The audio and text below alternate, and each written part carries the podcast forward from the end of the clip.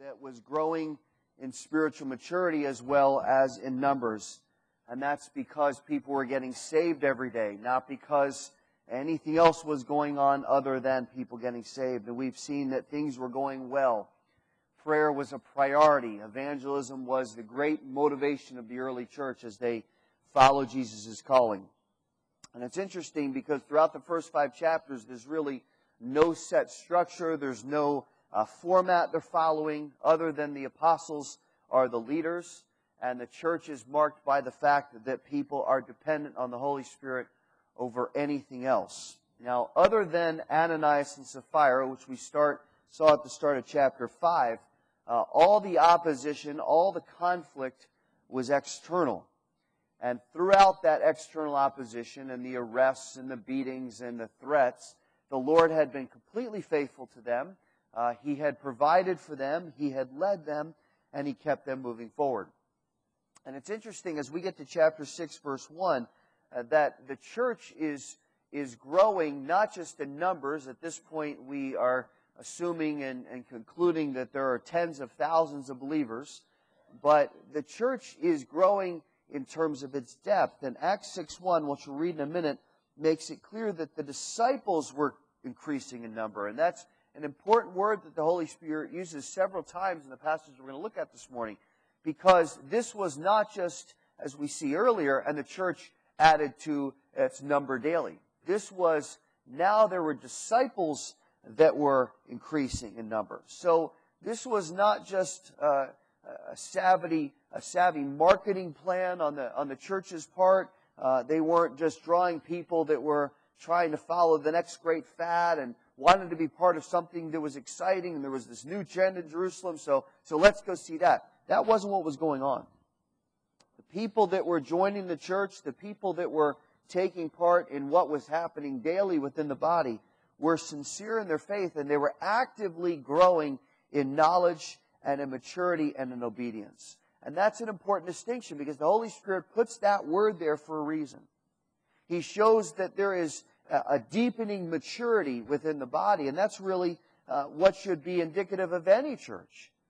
That as we go farther along, we're now a year and what, three months into this, 15 months into this as a church, that as we go along, the number of people that are becoming real disciples of Christ should be increasing daily, right?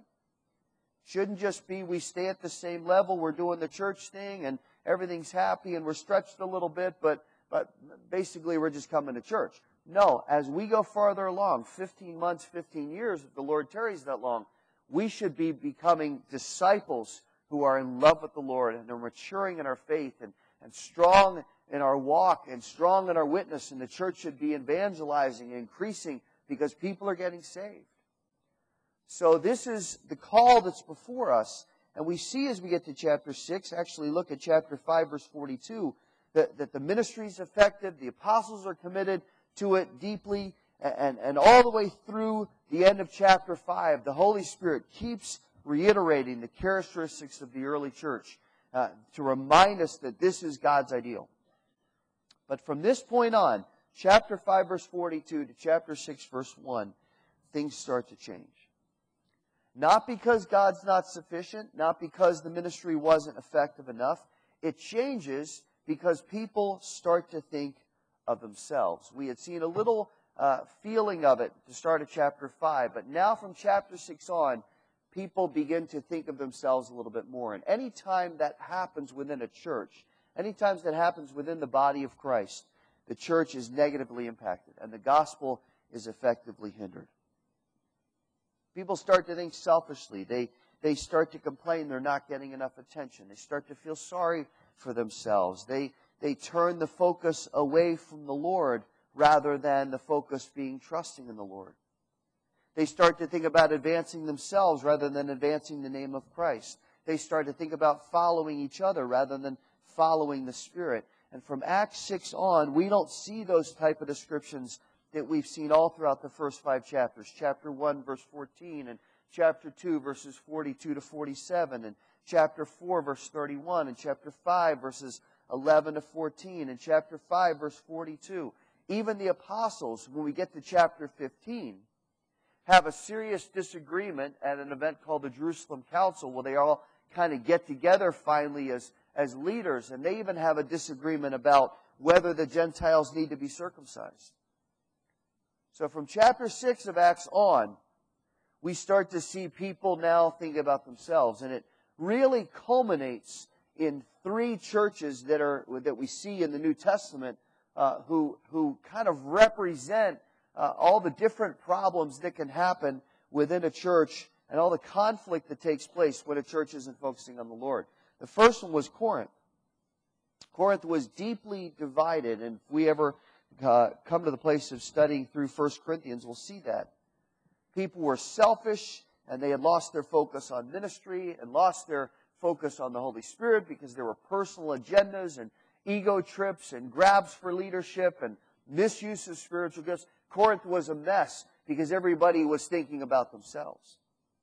Then you have Galatia, where theologically they were on edge and, and there was some kind of a, a, a, a conflict there because the, the Jews that had gotten saved now were still kind of clinging to the law and saying that the Gentiles who had gotten saved really needed to adhere to the letter of the law and still act upon the law in order to be authentic as Christians. And Paul has to write to them in the book of Galatians and say, that's not right. You're missing the point. You, you, you're still clinging to something that's dead. And then we know about Laodicea. Laodicea, where the desire uh, was totally selfish, where people were unwilling to hold uh, to any kind of spiritual standard and walk by the Word of God or to be set apart in the way that they lived. And they were uh, selfish and fearful and, and uh, just, uh, the Lord says, you're, you're lukewarm. You're like tepid. You're not hot for me and you're not cold against me. You're just kind of blah. So each of those three churches represents what happens when, when the church, uh, when people in the church start to think about themselves and start to make it about themselves. Now, all those churches had problems because of lack of conviction and because they were uh, out for themselves. But the church here, Acts chapter 6, is having problems because it's being blessed by the Lord. And how many know that's the best kind of blessing to have? The best kind of problems are when God is working in your midst and we're calling out to Him like we heard this morning. And God is moving and working and people are getting saved and problems become because of that. The worst problems are the ones that are self-generated. Ones where we become selfish or carnal or lukewarm or theologically confused or where agendas happen or where people are grabbing for power. Those are the worst things. The, the best problems are coming out of the experience where God's working. And people are opposing it and people are frustrated and sin is being eradicated and people are calling on the name of the Lord, that's when the enemy starts to work. Some of you are dealing with that problem right now, and that's a good thing, even though you're frustrated and you're struggling and you're wondering what's happening. These are problems that are coming out of your ongoing maturity and out of your increased passion for the Lord. And I want to encourage you this morning keep your perspective. Don't lose heart. Don't allow yourself to be turned from what God's doing because He's shaping you and refining you. And if the enemy is opposing you because you're living for the Lord, praise God. Praise God. That's the kind of opposition Jesus said it's coming. Expect it. It's going to happen. But when you are suffering through that kind of opposition, you're blessed. And I'm honored. Now that is what's happening here. And for the early church, the first internal conflict kind of takes place here in chapter 6. Let's read the text together starting in verse 1. Now, at this time, while the disciples were increasing in number, a complaint arose on the part of the Hellenistic Jews against the native Hebrews, because their widows were being overlooked in the daily serving of food. So the twelve summoned the congregation of the disciples and said, It's not desirable for us to neglect the word of God in order to serve tables. Therefore, brethren, select from among you seven men of good reputation, full of the Spirit and of wisdom, whom we may put in charge of this task. But we will devote ourselves to prayer and to the ministry of the word. The statement found approval with the whole congregation, and they chose Stephen, a man full of faith in the Holy Spirit, and Philip, and Prochorus, and Nicanor, Timon, Parmenas, and Nicholas, a proselyte from Antioch. And these they brought before the apostles, and after praying, they laid their hands on them. The word of God, verse 7, kept on spreading. And the number of disciples, again, notice the Spirit using that word, continued to increase greatly in Jerusalem, and a great many of the priests were becoming obedient to the faith. Stephen, full of grace and power, was performing great wonders and signs among the people. Let's stop there uh, for our text for this morning. Now, the conflict we see in verses 1 and 2 is between, between two groups of people the native Jews and people who are called the Hellenistic Jews. Now, the Hellenistic Jews were those Jews who had started to embrace the Greek culture and they had learned the language and they were being influenced by the great Greek writers and by the culture uh, of Greece. And, and at this point, they're starting to become uh, other focused in terms of their thinking. Now, that was unthinkable for the Jews who have always and, and continue to be very proud of their heritage and proud of their culture, even though they're opposed by just about every country on the face of the earth. And by the way, that's not a coincidence. So the Jews that were natives are, are taking pride in their culture. It's unthinkable to them that you would start to embrace another culture, but that's not where the conflict is. The conflict comes in, in a matter of thinking. But I want to say, before we move on to the conflict, that for us as biblical Christians in 2012, this is the fine line that we walk.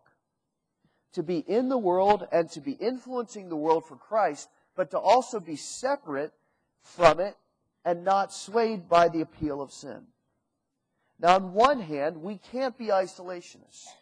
We can't be cloistered to ourselves because if we're going to obey Christ and we're going to follow the commission that He gave to us and the very definitive calling to go into the world and preach, not to sit apart from the world and hope the world will somehow come to us and then, we'll tell them something about God that will pique their interest and eventually they'll come to Christ. It's not how they did it in Acts. Jesus didn't say, sit back and wait and the world will come to you. What did he say? He said, go into the world and preach the gospel and make disciples. Now that means that we have to form relationships, intentional relationships, with people who don't know Christ. So they can see what's happened. So they can know the hope that is in us, that Christ has saved us. We're commissioned as believers to relate to people so that we can win some for Christ.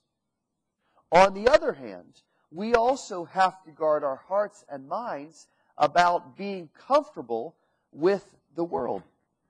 Because the Bible says that we're aliens. It says that we're strangers, that we don't belong to this world, that our citizenship is in heaven, and that God has given us His Spirit, and He's given us a transformed nature, and He's given us a renewed mind, and we're led by the Holy Spirit. So on one hand, we have to be going into the world, evangelizing the world, building relationships with the world, telling people about the hope of the gospel, and loving them so they'll know the love of Christ. And on the other hand, we have to be guarded in our heart and mind that we're not being influenced to the place where we walk away from Christ. This is the delicate balance. And we don't know from the text if the Hellenistic Jews were being that shaped by the Greek culture, but we do know that they felt slighted. The church is meeting together to, to study and to pray and, and to fellowship and to do all the other things that they're doing together, worship together, but, but at the same time, at some point you got to eat, right? Just like we're going to do next Sunday. We're going to eat a lot of food, so be prepared. The church gets together, they eat. So these people are getting together and, and they have uh, some kind of food service. Somebody had to prepare the food, somebody had to serve the food. There may have even been uh, some kind of an extension ministry for people that couldn't come or widows or elderly people. Maybe they, they took food out to them. Whatever the case may be, the, the widows of the church, the elderly people, needed food.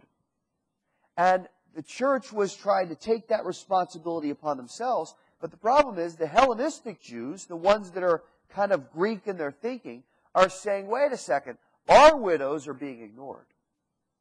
You guys are slighting us. You guys are, are intentionally doing something that makes us feel ignored. They did not think it was accidental or they wouldn't have brought it up. They thought that the incongruity was intentional. There was, there was something going on here. Now that really could have divided the church. But the Lord can use disagreements and selfishness. Even that He can use to make ministry more effective. So God turns it. And if we turn to the Lord during those times and get wisdom from Him, He will solve the problem. That's what happens. The complaint gets to the apostles. Now, the apostles at this point, we know from chapter 5, have a lot on their minds, right? They have a lot to think about. They're being opposed, they're being threatened, they've been beaten, they're still recovering from their wounds, maybe their faces are torn up. There's a lot that's gone on, and even though they're rejoicing that they can suffer for Christ, they're still beat up. So as they're trying to do ministry and prepare and study and pray and, and come together and, and be effective in ministering to the, to the body, here comes this complaint. Well, the Hellenistic Jews are saying that their widows aren't getting enough food and that we're neglecting them and there's all kinds of conflict and the native Jews are irritated. Can you just see the frustration on the apostles' face? As they're sitting there with the Word of God open and they're calling on the Lord, and somebody comes and says, we got a problem. We got a problem. People are griping. All right, bring them in. And here come the two sides. And if you've ever seen an argument where everybody thinks they can talk at once, right? You know what that looks like? And you got people gesturing and waving and like this and ignoring each other and, and arguing amongst themselves. And the apostles, I think, and I'm just speculating, this is not in the text, but, but let's talk about real life. I think the apostles just sitting there with their heads down, shaking their heads. How can it be that we're arguing about something this small? And they're knowing that they have to study and prepare because not everybody has a leather Bible in their hands. So they're poring over the Old Testament and they're talking among themselves and reviewing what Jesus had told them for the last three years. But, but more importantly, and, and this is something that we tend to forget with the abundance of resources that we have, and church, we have so many resources at our disposal. If we're not studying the Bible, we're not trying because we have so many different ways we can do it. But, but the apostles didn't. And it struck me this week that they really had to pray and discern from the Holy Spirit what they should know and how they should teach the church. They had to stay close to the Lord so they could feed the people spiritually. They were far more dependent on the Holy Spirit than we are today. They had to look for wisdom and knowledge and direction from the Lord. And we don't have to do that. We've gotten lazy in that. Churches don't have prayer meetings anymore because we've got resources and we've got wisdom and we're clever and we figured it out. So we know what to do. Click, click, click, put it on PowerPoint, this, this, this, this, this, and we're ready to go. We got a slick presentation of the gospel. There was none of that now. They sat with the Word, they talked among themselves, and they prayed. And they listened to the Spirit, and they said, Holy Spirit, teach us. We're fishermen. We don't know what we're doing. We haven't been trained. We don't have education. Some of us don't read very well. But Lord, Jesus was with us. And you gave us your spirit, and you gave us a calling, and you'll never give us a calling that we can't fulfill because you give us power. So, Lord, we're just going to call on you. Just show us what to do. Oh, wouldn't you love your life to be that simple? To be that dependent on the Lord. Listen, if we're not seeking the Lord and calling out to Him, then we're going to be always inclined to fall back on our own wisdom and our own strength, and that will always fail. What did we hear this morning? We heard person after person say, People prayed, God answered. People called on the Lord, and God worked. What a blessing it is to be able to come together in the presence of the Lord.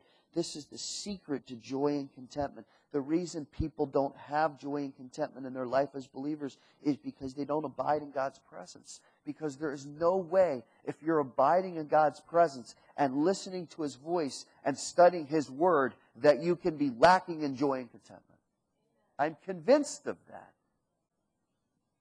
The times when I'm lacking in contentment are the times when I'm not in His Word. The times when I'm lacking in joy are the times when I haven't spent time in His presence, listening to His Spirit. When we start to get engulfed in ourselves and distracted with all the junk that we've got this week, we lose the joy of our salvation. That's why David went back into his presence and said, Oh Lord, restore to me the joy of my salvation.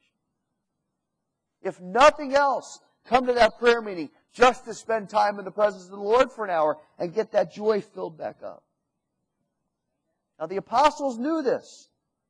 They knew that the only way their ministry would be full of power and of wisdom was if they were listening to the Holy Spirit. So when the dispute comes to them, they keep their focus on the priority of their calling. Look at it. Somehow, in this text, they gather the congregation together. Now remember, at this point, it's a multitude. There are tens of thousands of people. I don't know how they did that. But as they gather the congregation, they say two things we have to understand.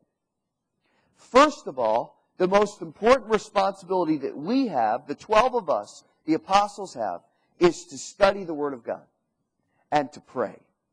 Because if we're not studying and praying, the church can't be effectively ministered to. That's priority one. Priority two is the daily responsibility of the church is important. So the congregation, you, need to use your gifts to serve where there's a gap in what's getting done.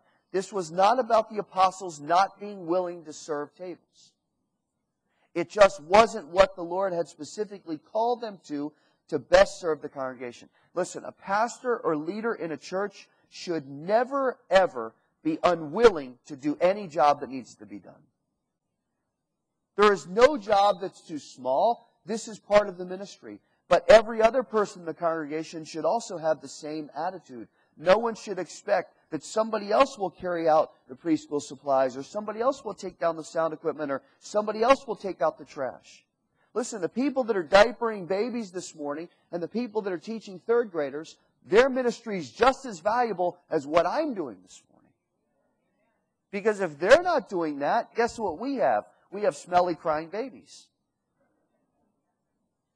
How's that going to go? You going to be able to focus on the Word of God this morning? You'll be able to worship the Lord and raise your hands and call on Him if the baby next to you stinks and is crying? Somebody's got to do that.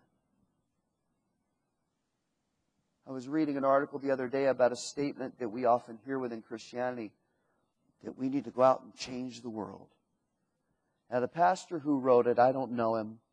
He sounded a little burned out. I've been there, so I recognize it. And he's a little bit cynical, but I, I think he made some really good points. And I want you to listen to part of what he said.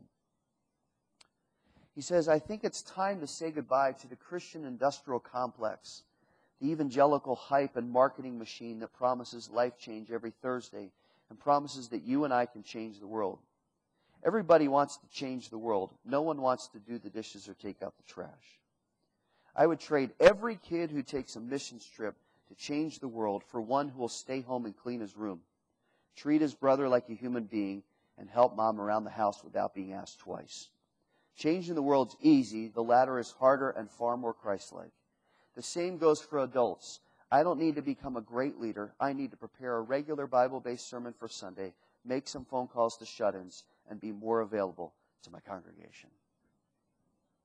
In other words, make sure you're serving with pure motives and a humble heart, even if it means serving food to widows. Now, what's fascinating about this text is the Spirit's description of the qualifications that were set out for the men who would do this work. Look back at verse 3. Therefore, brethren, select from among you seven men of good reputation, full of the Spirit, and full of wisdom. Now, this is what the church now describes or refers to as deacons. The word is actually used in verse 4. It's the word ministry. The word ministry is diakonos. It's the same word. And that's what deacons do. They serve the body and they minister to the needs of people. It's a very biblical principle. Some churches don't, don't recognize that. It's described further in 2 Timothy chapter 3. But here at Harbor Rock, we do recognize it. And we, while we know that this is not a clear blueprint on how to do it or why, and we do believe that the ministry is more effective if some people are set apart to serve. So for the last month, I have been seeking the Lord's direction about some men who can fulfill this role at this time. And I'm in the process of talking to some of them about accepting that responsibility. This is not a governing role. The Bible doesn't state that. Acts 6 doesn't clarify that. It's just men who are full of the Spirit and full of wisdom and are willing to serve. And it's interesting because the number of people that they chose out of tens of thousands, they only choose seven. That's because the standards are high. And the reason that these men in this text are set apart is because they had three traits. They had a good reputation, they were full of the Spirit, and they were full of wisdom. Now think about that. That was the requirement just to serve tables. That wasn't the requirement of take the leadership for the congregation and, and teach and instruct the body and do discipleship and lead an evangelism team. This is just the guys who are giving food to the widows. Here, have some pita bread and some lamb and some mint and, and, enjoy. I know you're, you're elderly and your husband's died and, and, and we just want to serve you.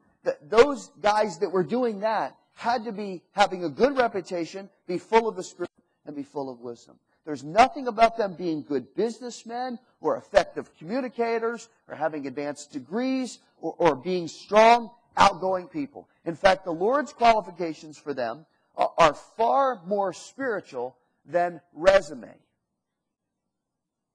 He doesn't say, get the popular guys who are great businessmen, who know strategy, who are outgoing, who, know what they're doing, who can take some leadership of this and, and give it some organization. He doesn't say anything about that. He says, find the people that are humble and spiritual.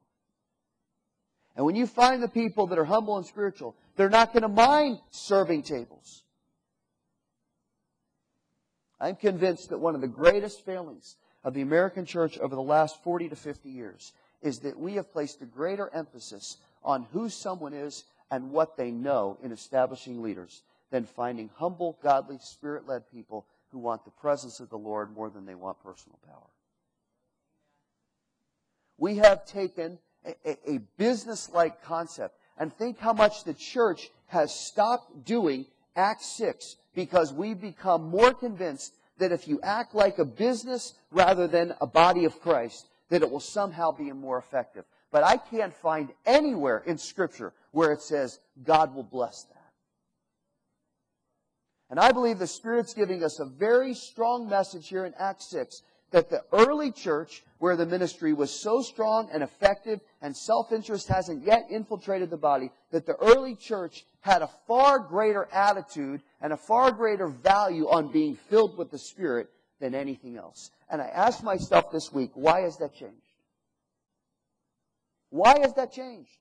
I've fallen into it in some churches. Why has it changed? Why have we gotten away from let's find people who are full of the Spirit rather than people who have great qualifications? Not to mention that there's a direct correlation, look at it, verse 7, between the church's priorities and the spiritual integrity of those who are serving and what happens in verse 7. Because it says in verse 7 that the word kept spreading. And the number of disciples, notice the word again, the number of disciples, people who are maturing in their faith and full of uh, uh, wisdom, and people who love the Lord, and people who are doing the work of mystery, the number of those people increased. And even, oh, this is fabulous, many, many priests were becoming obedient. That's like saying and the church grew, and a bunch of Muslims were converted. A bunch of atheists came to Christ. That's how dramatic that was. There was no stopping this. But there was no way this would have happened if the church had gotten caught up in selfish thinking and they had looked at people and said, Your secular qualifications are what make us want to promote you. These seven had a good spiritual reputation, even though I promise you, other than reading this text, you've never heard of five of them. You'll never hear of them again. We know Stephen, we'll talk about him in a minute next week. We know Philip because he's going to become an evangelist and he's going to go down in the desert and meet the Ethiopian eunuch and lead him to Christ. But other than that, you don't know the other guys, and I don't either. Prochorus, Nicanor, Timon, Parmenas, and Nicholas. Who's ever heard of those guys? They're not in the rest of Scripture. And yet, out of all the multitude of people, they said, if we want somebody who is known for being full of the Spirit and wisdom, it's those guys. And the word here is very uh, descriptive. This, this is not just that they had a little bit of those attributes. The word means they were filled up and lacking nothing. And then notice Stephen, and we'll conclude. Notice that Stephen was extra full. It says in verse 5 that he was also full of faith and the Holy Spirit. The Holy Spirit gives a double emphasis because they've already said these men were full of the Holy Spirit. But it says about Stephen, he was full of faith and the Holy Spirit. So it's, it's a double emphasis there. And then it says in verse 8 that he was also full of grace and power and that he was doing miracles. Now, there are, are two important spiritual principles as we conclude that come out of the fact that the Spirit highlights Stephen. One is that of all seven of these men, they stood out from the rest of the congregation in being full of the Spirit and full of wisdom, which tells us that there are people who are saved and love the Lord, listen now, who are not full of the Spirit and of wisdom. Every believer has the Holy Spirit, but not everyone is full of the Holy Spirit. It's not that we're not saved. It's not that they're not committed to, this, to the Lord, that, that they're following the Lord, they're studying their Bible and coming to church. I'm not being critical this morning. I'm just trying to draw a distinction. There are people that are saved, have made a decision, study their Bibles, come to church, love the Lord, give whatever, but they are not controlled by the Holy Spirit.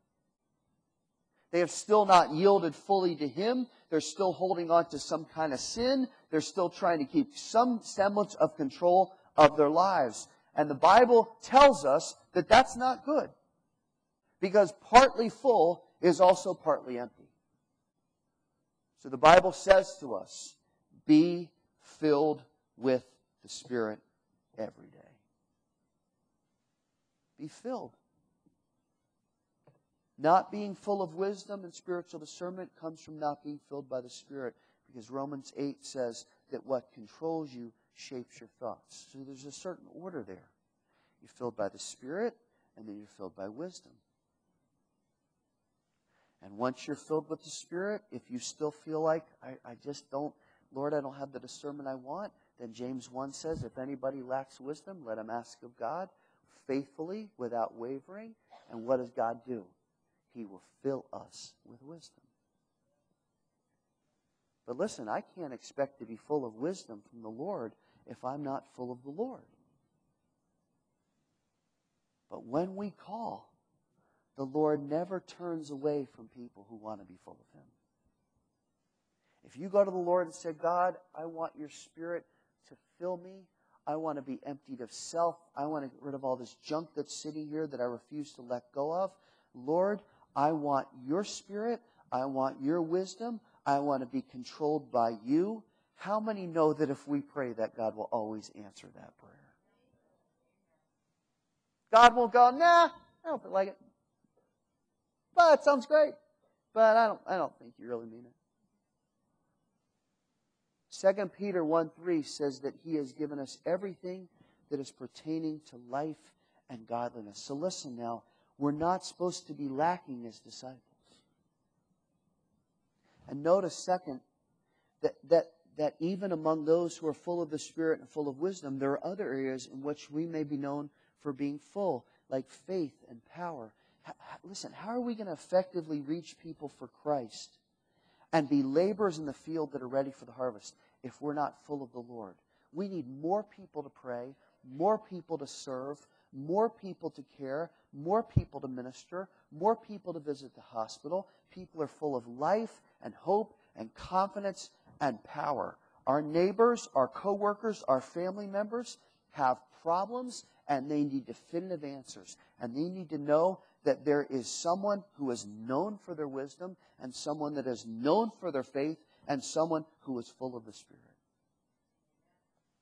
I guarantee you, you go to work tomorrow and you're full of the Lord and you're full of wisdom and you're prayed up and you've been spending time with the Lord, that people aren't just going to talk casually to you.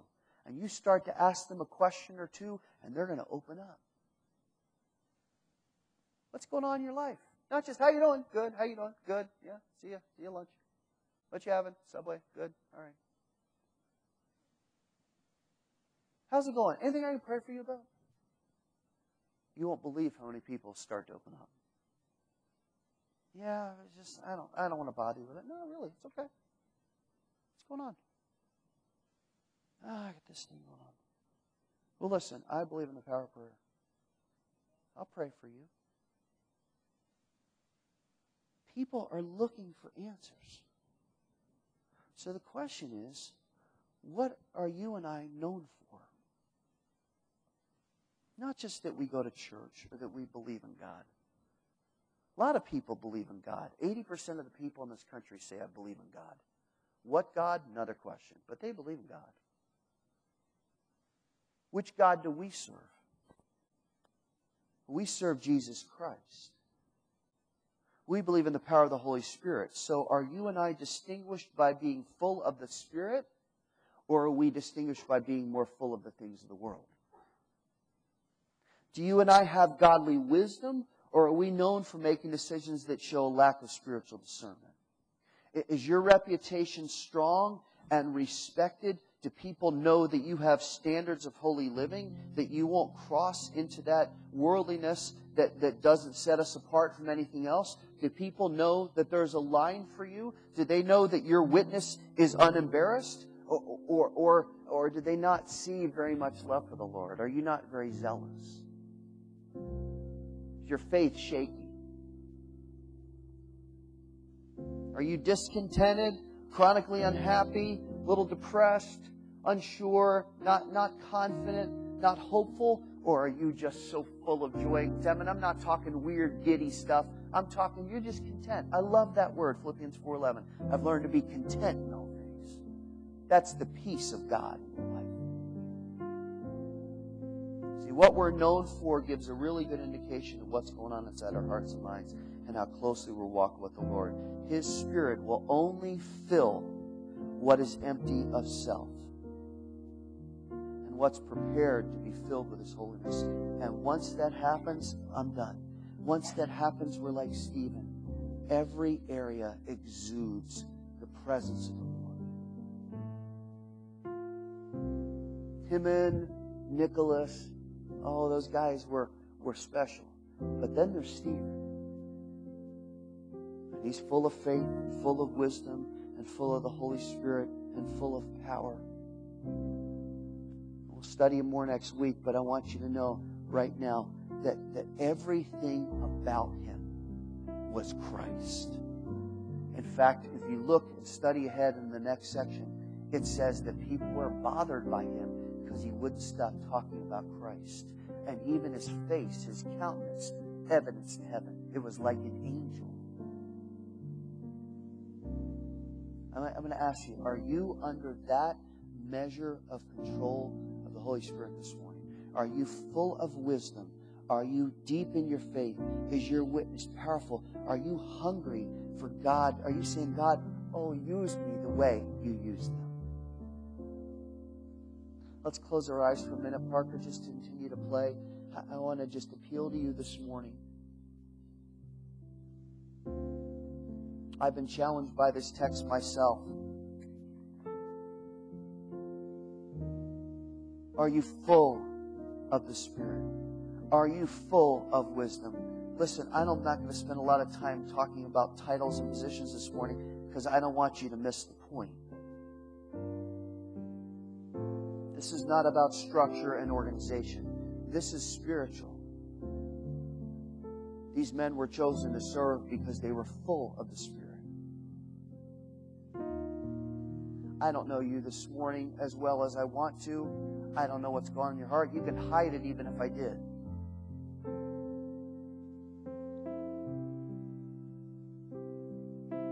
But I am convinced that between you and the Lord this morning, you need to ask yourself a question Am I full of the Spirit?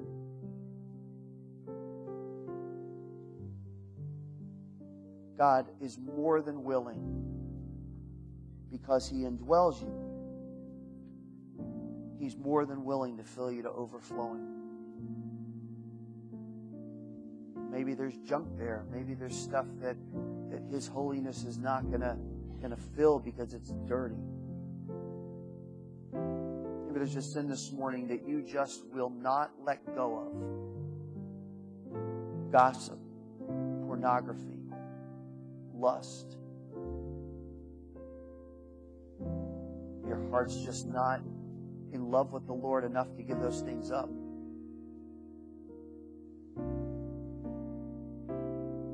God will remove those from you. He'll even remove the desire from you this morning if you take it to Him.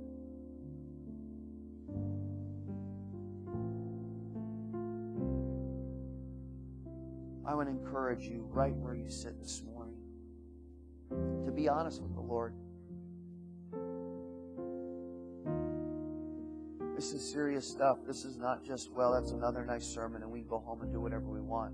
The Lord is challenging us. The Spirit is calling to us and saying, How are you going to live?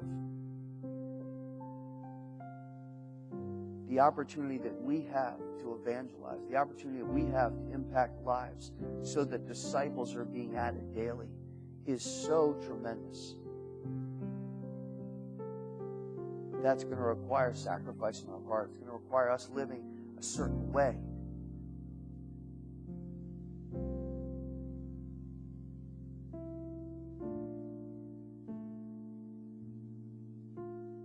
So I want to encourage you. I don't usually do this. I feel led to do it this morning.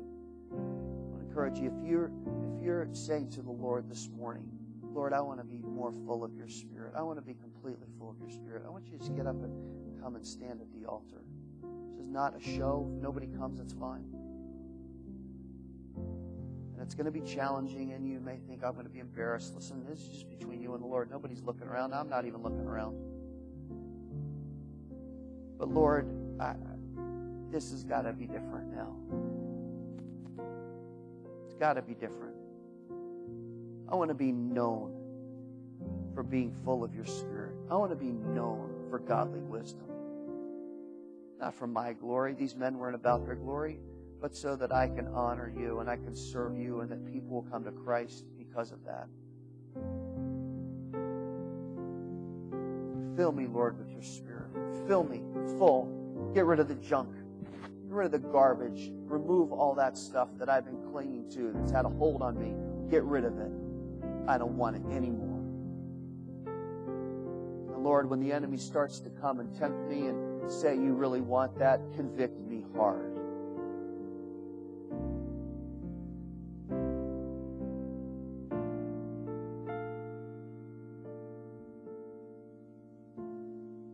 Father, you see these children, these disciples who are standing before you, who this morning are declaring, Lord, fill me. Fill me with your spirit. Father, I ask for them, and I ask for myself right now, that you would empty us and cleanse us.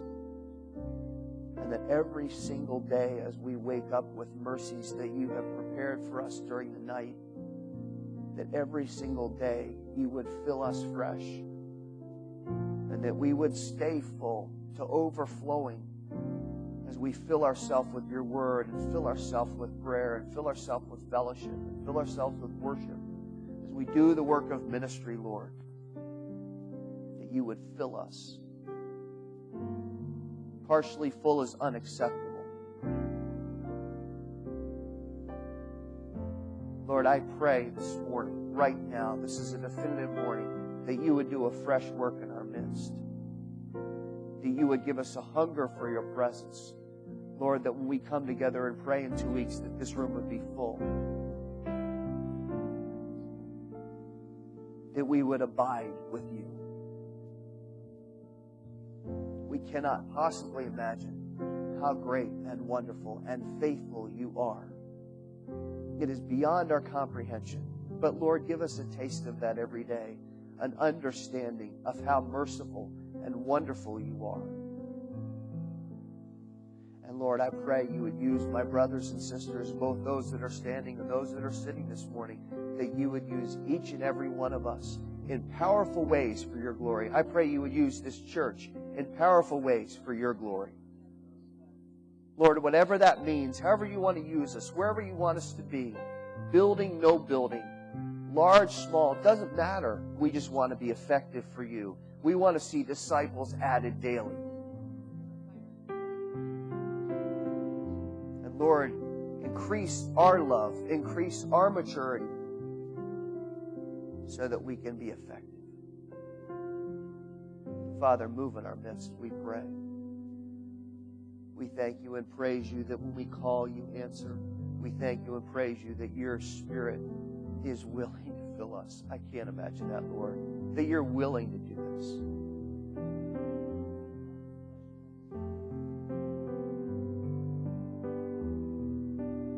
Lord, we pray.